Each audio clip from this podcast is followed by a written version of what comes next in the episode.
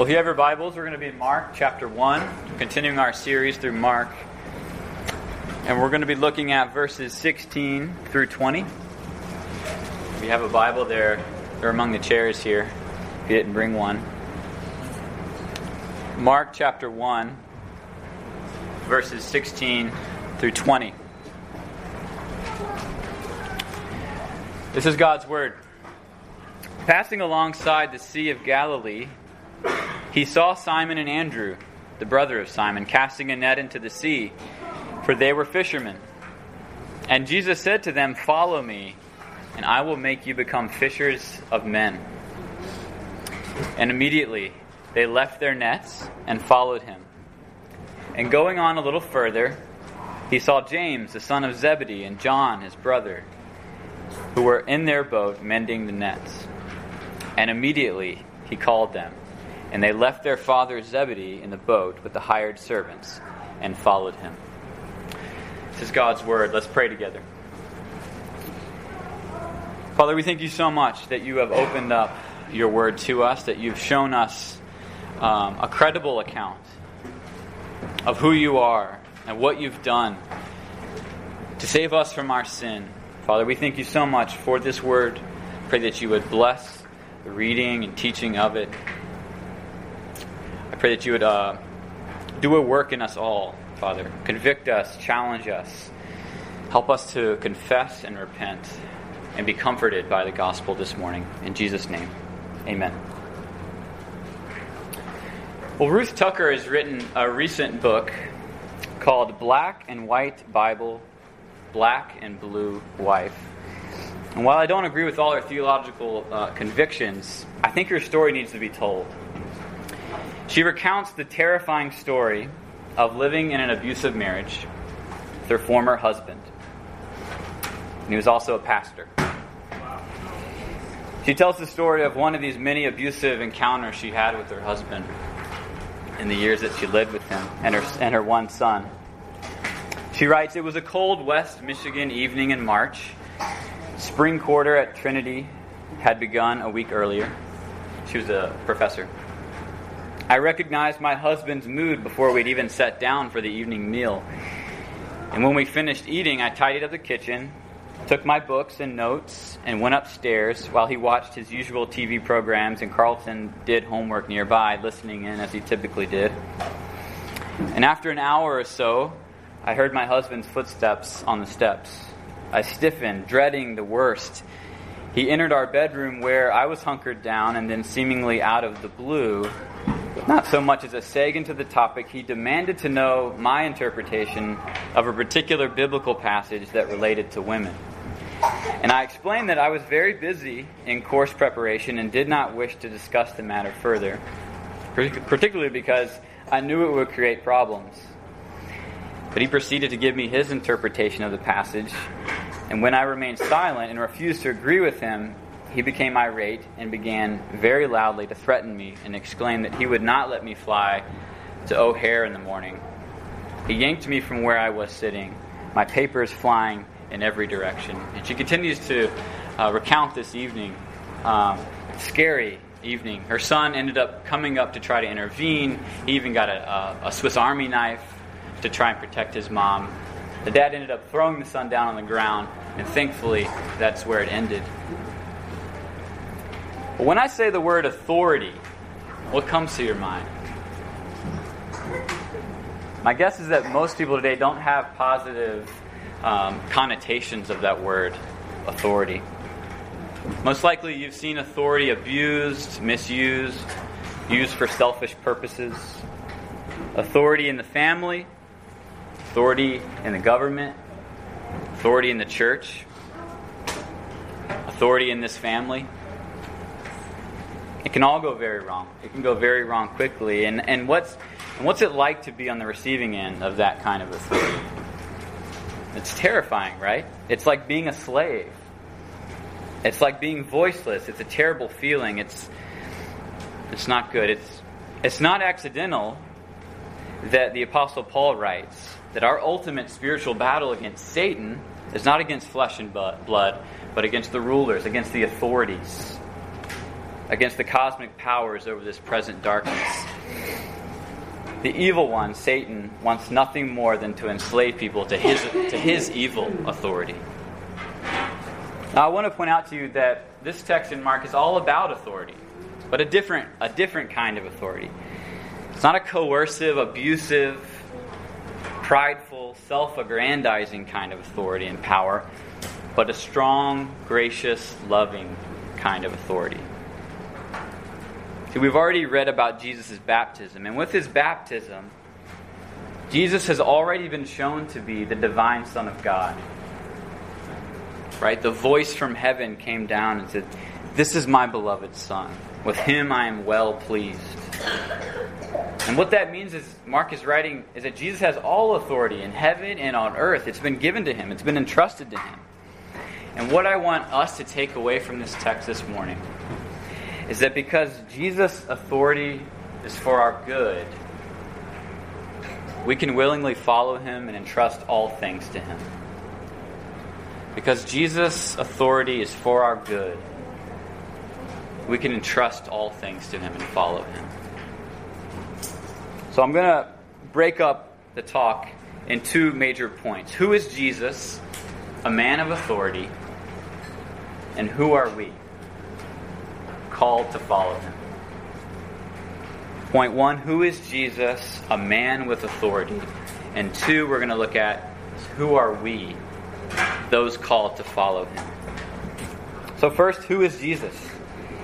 That's Mark's main burden in this whole book is, is he's unpacking who is Jesus. That's the question he's answering through the first half of Mark's gospel. Well, our scene takes place on the shores of the Sea of Galilee beautiful scene. There we see Jesus walking along the seashore, the broken black pebble beach under his feet. It's a picturesque lake, most said, some seven miles wide by 13 miles long. It's nearly 700 feet below sea level. The sea is confined by a bank of mountains on the east side and uh, lower slopes on the west. The historian Josephus extols the Sea of Galilee for its pure sweet water and many species of fish, its fertile soil and pleasing climate that supplies the fruit and produce 10 months of the year. Sounds like San Diego, actually. Can you picture the scene? This long awaited Messiah, beginning his public ministry, he's on the cusp of calling his very first disciples. Jesus is on the verge of calling the New Testament church into existence pretty amazing. But I think the way Mark tells it is kind of strange. He tells the story in a very peculiar way. And I think we're inclined to read this story in one of two ways. I think either we gloss over it as a plain, boring kind of story. Oh, he calls the disciples and they follow him. That's just about it. I mean, there's nothing spectacular here, right? No demons are cast out, um, no people are healed. Or we can examine every detail of this story and see the great truths that Mark is showing us. And there are huge implications from, from these truths. And I want us to take that second road. Let's look at the details of this story. I think there's intention behind how Mark tells this story. If you're like me, you're probably wondering why in the world these disciples left their jobs to follow Jesus almost immediately the way he tells it is interesting. It, it doesn't even look like they pause to think, they just follow him. Now, kids, this isn't simply a story about immediately following strangers if they tell you to follow them. That's not what we're trying to, to tell you. That's not what's going on here. I think the immediate response of the disciples is to highlight the fact that Jesus is a figure greater than the prophets of old. He's a figure more than the kings of old. He's, he's better than Elijah. He's better than Moses. Even King David. He's better than King David. Mark is highlighting the fact that Jesus has all authority to call people to himself, to begin his ministry as the divine Son. In short, this Jesus, Mark is saying, is, is the long awaited Messiah. The long awaited Messiah. And one way we know this is how Mark uses Isaiah 40 when he begins his, his gospel.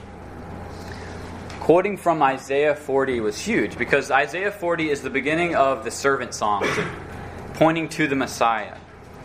40 to about uh, 55 in Isaiah is all about the servant to come. And, I, and, and it's been known as the introduction to these servant songs. And notice one word that Mark uses in quoting Isaiah as well as in Jesus' temptation, and that is wilderness. Wilderness. What did wilderness kind of bring up in the minds of the Israelites? Well, it was a place of desolation, a place of testing, a place of probation. And it was pointing back to their time in the wilderness after Sinai and before they went into the promised land. Right? There's 40 years they spent there. It's not a coincidence that Jesus spends 40 days in the wilderness before, after his baptism.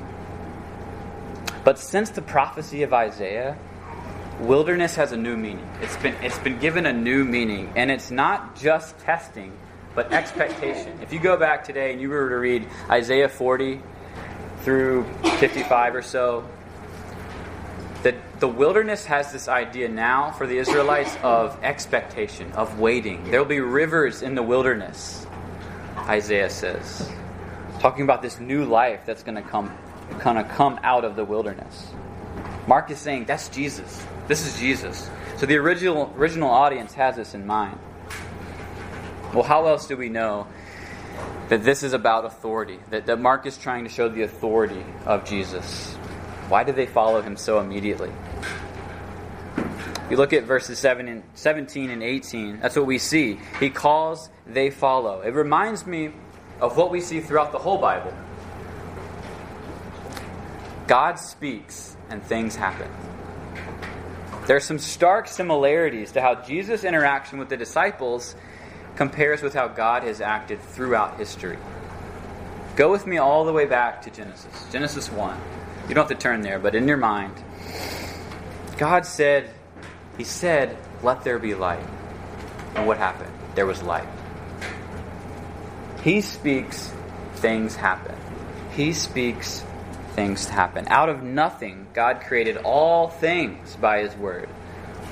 By the authority vested in His creator status, He speaks, it happens. That's, that's what we see. I think that's what Mark is pointing us to. He tells them to follow, and they follow. Mark's intentionally identifying Jesus as the creator of the universe.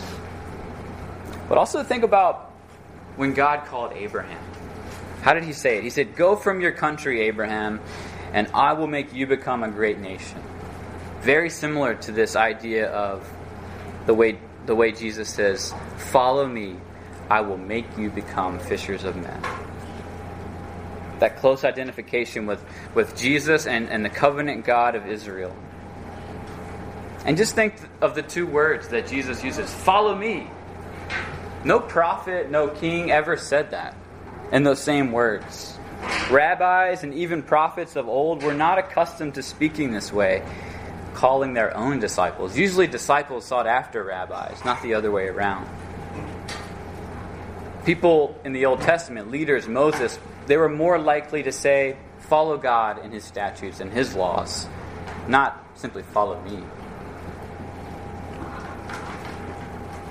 And if you read, we're, we're going to continue to teach through Mark. Uh, Mike's going to continue to preach through Mark. And, and what this section is, it's opening up this section of Jesus' authority. It's a string of stories that emphasize Jesus' divine authority over all things. We'll see his authority over demons. We'll see his authority over sicknesses. We'll see it over infirmities. But how do we know that, that Jesus' authority is good? How do we know that Jesus' authority is good? It was John Calvin that once said, Until people are persuaded that God is the fountain of all our good, they will never devote themselves wholly truly and sincerely to Him. See, it's not enough to, to think that Jesus should be obeyed. We must believe that His authority comes from a good place. So, how do we know that Jesus' authority is good if we're to follow Him? Well, I think it's right in verse 17. Verse 17 Jesus said to them, Follow me, and I will make you become fishers of men. I think it's in that phrase, fishers of men, that we see that Jesus' authority is good. What did, what did Jesus mean by that? What was he saying? They were obviously fishing for fish, but he, he changes the analogy. He uses what they were doing and puts it into his own authority for his own kingdom usage. He's recruiting fishers of men.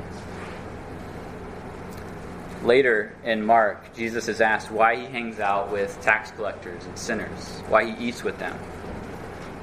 Jesus responds, Those who are well have no need of a physician, but those who are sick do. I came not to call the righteous, but sinners.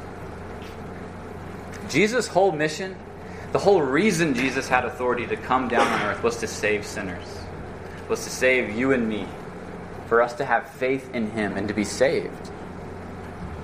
He's looking out for our good. He's looking out for our benefit. That's what that's ultimately how we know that Jesus' authority is good. Because he, he came to save. He came to save us.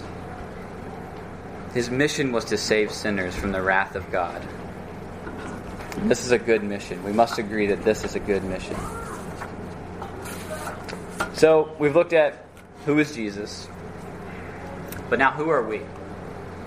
I think this will this will open up more of, of what his authority is like when we understand who we are as the called of God. We're called to follow him. You and I are called to follow Jesus by his authority. Let's think about the implications of, of this scene for the church in general. Jesus is calling the church into existence. He's calling the very first disciples, his very first disciples. And I think that's important because the church is the fellowship of the called. So we are the called. You and I are the called. We didn't choose ourselves, but God chose us. And the church, this church, is made up of people that you didn't choose, but God chose. Right? I didn't choose you, God chose you. And therefore, we didn't choose out we didn't choose the people that we're going to hang out with for eternity either. So that has major implications for how we strive to live with one another, to love one another, to enjoy one another's company if you can't hang out with people in church, those who you're bonded to in Jesus Christ, you've really got to think about whether or not you're ultimately connected to the head of the body, and that is Jesus. See, two people in the church, even if they don't like each other, even if we struggle against each other, com- from completely different backgrounds, have nothing alike, you actually have more in common with that brother or sister because of Christ than two people of the same family, where one's a believer and one's not a believer. You actually have more in common with each other. And you know what's important to, to remember from the scene as well? Is that these disciples are ordinary people. You're an ordinary person, I'm an ordinary person. But we're called to extraordinary purposes, to do extraordinary things. And so I think what this text is telling us to, to do is do ordinary things for extraordinary purposes. And 1 Corinthians, the Apostle Paul says, this is chapter 1. For consider your calling, brothers. Not many of you were wise according to worldly standards. Not many were powerful. Not many were of noble birth. But God chose what is foolish in the world to shame the wise. God chose what is weak in the world to shame the strong. God chose what is low and despised in the world, even things that are not, to bring to nothing things that are, so that no human being might boast in the presence of God. And because of him, you are in Christ Jesus, who became to us wisdom from God, righteousness and sanctification and redemption, so that as it is written, let the one who boasts boast in the Lord. Jesus calls ordinary folks. Jesus calls ordinary folks. All kinds of people make up the church. I mean, think about it. Jesus is starting a kingdom, a real kingdom. Would you have gone to two fishermen if you were Jesus? Why didn't he go to the Roman emperor? Why didn't he go to Herod? Why didn't he go to the scribes and Pharisees, those who actually knew the law? These fishermen didn't know the Torah. They didn't study it like, like the scribes and Pharisees did. Why did he choose ordinary people? What does this say? What does this say about the kingdom that Jesus is building? Later, he would say, The kingdom of God is like a slow growing mustard seed. It's like a slowly growing, cultivated garden. I think what, what the important thing for us to remember is that we've received the kingdom from Jesus. And we live as kingdom people in our ordinary callings. Jesus isn't calling us or everybody to be in the church to be a missionary, to do to do things that are only tied to what Jesus calls people to in the in the church. But he's calling us to live out our ordinary callings to his glory, to his honor ultimately.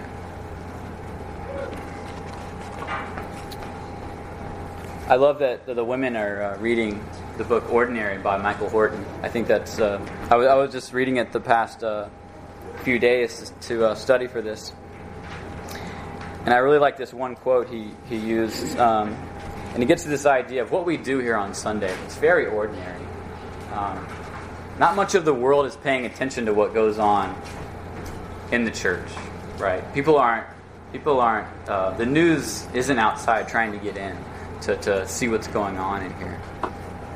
But still, it's it is it's extraordinary in its own right. And, and Horton says CNN will not be showing up at the church that is simply trusting God to do extraordinary things through his ordinary means of grace delivered by ordinary servants. But God will.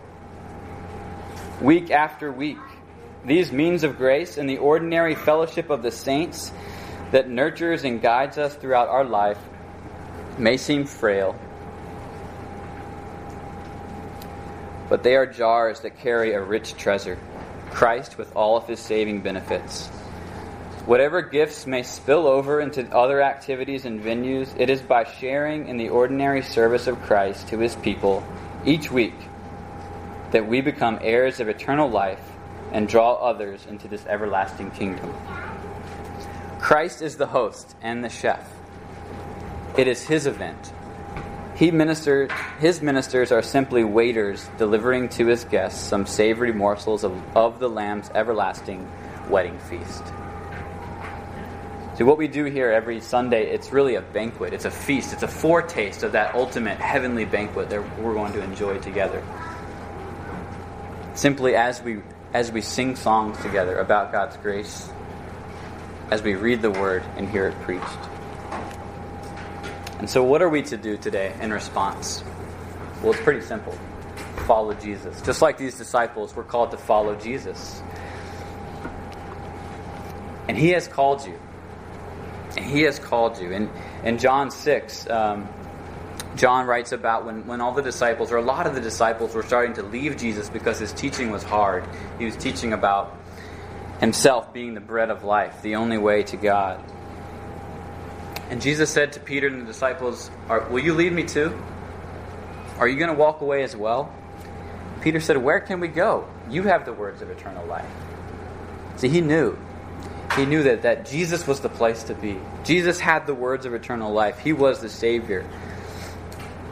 And Jesus' word comes to you right now. It comes to you through the word. His word speaks to us even now through my weak, stumbling words. Jesus authoritatively calls you to repent, to follow him, and worship him above all else. If you've never placed your faith in Christ today, you can do it now. He still calls you today. This isn't just a history that we read about, it's an active, living word. Because Jesus is still alive. And you know what? The disciples didn't know the full implications of what they were doing when they decided to follow Jesus.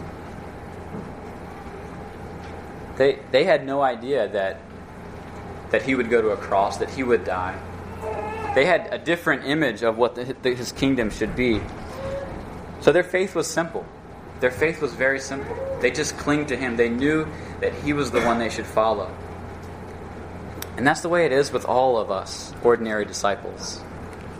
As one author puts this, this summons to love God and thus to keep his words is not given to supermen or superwomen. The first commandment is for ordinary Israelites and for ordinary disciples of Jesus Christ. The disciples we meet in the New Testament could be dull of understanding, slow of heart. In the Garden of Gethsemane, they could not stay awake even one hour to watch with their master. Peter even denied him. And all of them had trouble accepting the report of Jesus' resurrection. But concerning these people, knowing their weaknesses, Jesus prayed in his high priestly prayer to the Father, They were yours, you gave them to me, and they have kept your word. At the end of the day, Jesus could still say, They have kept your word. Weak, unbelieving, dozing, and rebellious men were repeatedly restored because the words of God and of Christ had received a permanent place in their heart. They stuck with their choice, even though that they were often shaken back and forth by Satan in his sieve, and were occasionally ensnared in the nets of idolatry. So I plead with you, hold tight to the word of, of Christ this morning. Hold tight to his word. Because Jesus' authority is for our good, we can follow and entrust all things to him. And in wrapping up, I want to ask the question Will there be a cost to following Jesus? Will there be a cost? There clearly is a cost. There clearly is a cost to following Jesus. Just, it's in our passage now. What happened when he when he called to follow them to follow? What did they do? They had to leave their business. They had to leave everything they knew. John and James had to leave their father, Zebedee. Following Jesus may mean, doesn't always mean this, it may mean we'll have to leave some things behind. Some of those earthly comforts. And where will we get the motivation to do this? Because it, it will get very difficult sometimes when we have to leave things behind. We need to remember that Jesus set aside his own glory in heaven for his bride, for us. Going back to Ruth Tucker and, and her book, she contrasts her story uh, with the story of another. She writes When I think of a husband laying aside his glory for his wife, Robertson McQuilkin immediately comes to mind. Most people know him as having served more than two decades as the president of Columbia International University in Columbia, South Carolina. Much to the chagrin of the university's board of trustees, he quit at the height of his career to become a full time homemaker. His wife, Muriel, had been diagnosed with Alzheimer's disease by 1981, and by 1990, her condition had deteriorated to the point that she was she had become agitated and fearful unless he was with her. He had not promised to del- till death do us part to the university, but to Muriel he had. So he laid aside his glory as a university president to become a caregiver for Muriel. And five years into his retirement, he reflected on the course their lives had taken. He writes 17 summers ago, Muriel and I began our journey into the twilight. It's midnight now. Yet in her silent world, Muriel is so content, so lovable. If Jesus took her home, how I would miss her gentle, sweet presence. That gentle presence, however, was at times interrupted by frustrations. On one occasion, before Muriel began wearing diapers, she had an accident in the bathroom. And Robertson was trying to clean her up. And she was pushing him away, clumsily trying to take care of herself. He told her to stop. She ignored him. In exasperation, he slapped the calf of her leg. She was startled, he writes. I was too. Never in our 44 years of marriage had I ever so much had touched her in anger. But now, when she needed me most, now when she needed me most, the reader can almost hear the choke in his voice. And then Tucker writes, What an incredible illustration of Christ's love for the church, a husband's unconditional love for, for a wife. It's not a perfect illustration because he's a mere man and Jesus never sinned. He never struck his bride in frustration. Even in the best examples of sacrificial love that we can offer each other, we fall short. We, we lose patience. We constantly need Christ as our source. His perfect love covers our imperfections. When we needed saving most, when you and I needed saving most, His love and authority would meet on the cross, where we receive, where, where He received the penalty for our sin, and we receive mercy, and by trusting in Him through faith. Friends, Jesus can be followed because His authority is good. It's a good authority. His love and authority would meet on the cross where He died, where He showed the greatest love ever. In John 10, Jesus sums it up well. He says, For this reason the Father loves me, because I lay down my life that I may take it up again. No one takes it from me. I lay it down of my own accord. I have authority to lay it down, and I have authority to take it up again. This charge I've received from the Father. See, Jesus would eventually use his own divine authority to lay down his life for the sheep for his bride, for his rebellious bride, you and me. What love is greater than this? Be amazed today, friends, at this great love and this great authority, this great glory that was laid down at the cross. Jesus is the good husband. He's the good husband who lays down his life for his bride. Which authority will you live under today? The authority of man will only produce fear and enslavement but the authority of Christ will only produce joy and freedom. The choice is yours. Take Christ today and trust in his good authority. Let's pray together. Father, we thank you so much that your authority is good for us. That you've called your disciples, you've called your church to be a light to that authority. That we can commune with our brothers and sisters today and be reminded of that sacrificial life of Jesus that your word has taught us and reminded us of. We thank you so much, Father, that we have this new life. We have this freedom to enjoy you and to worship you, to not be scared, to not be afraid. Father, we long to be with you. We thank you so much that we have this relationship with you. Be with us now, Father, as we continue in worship. In Jesus' name, amen.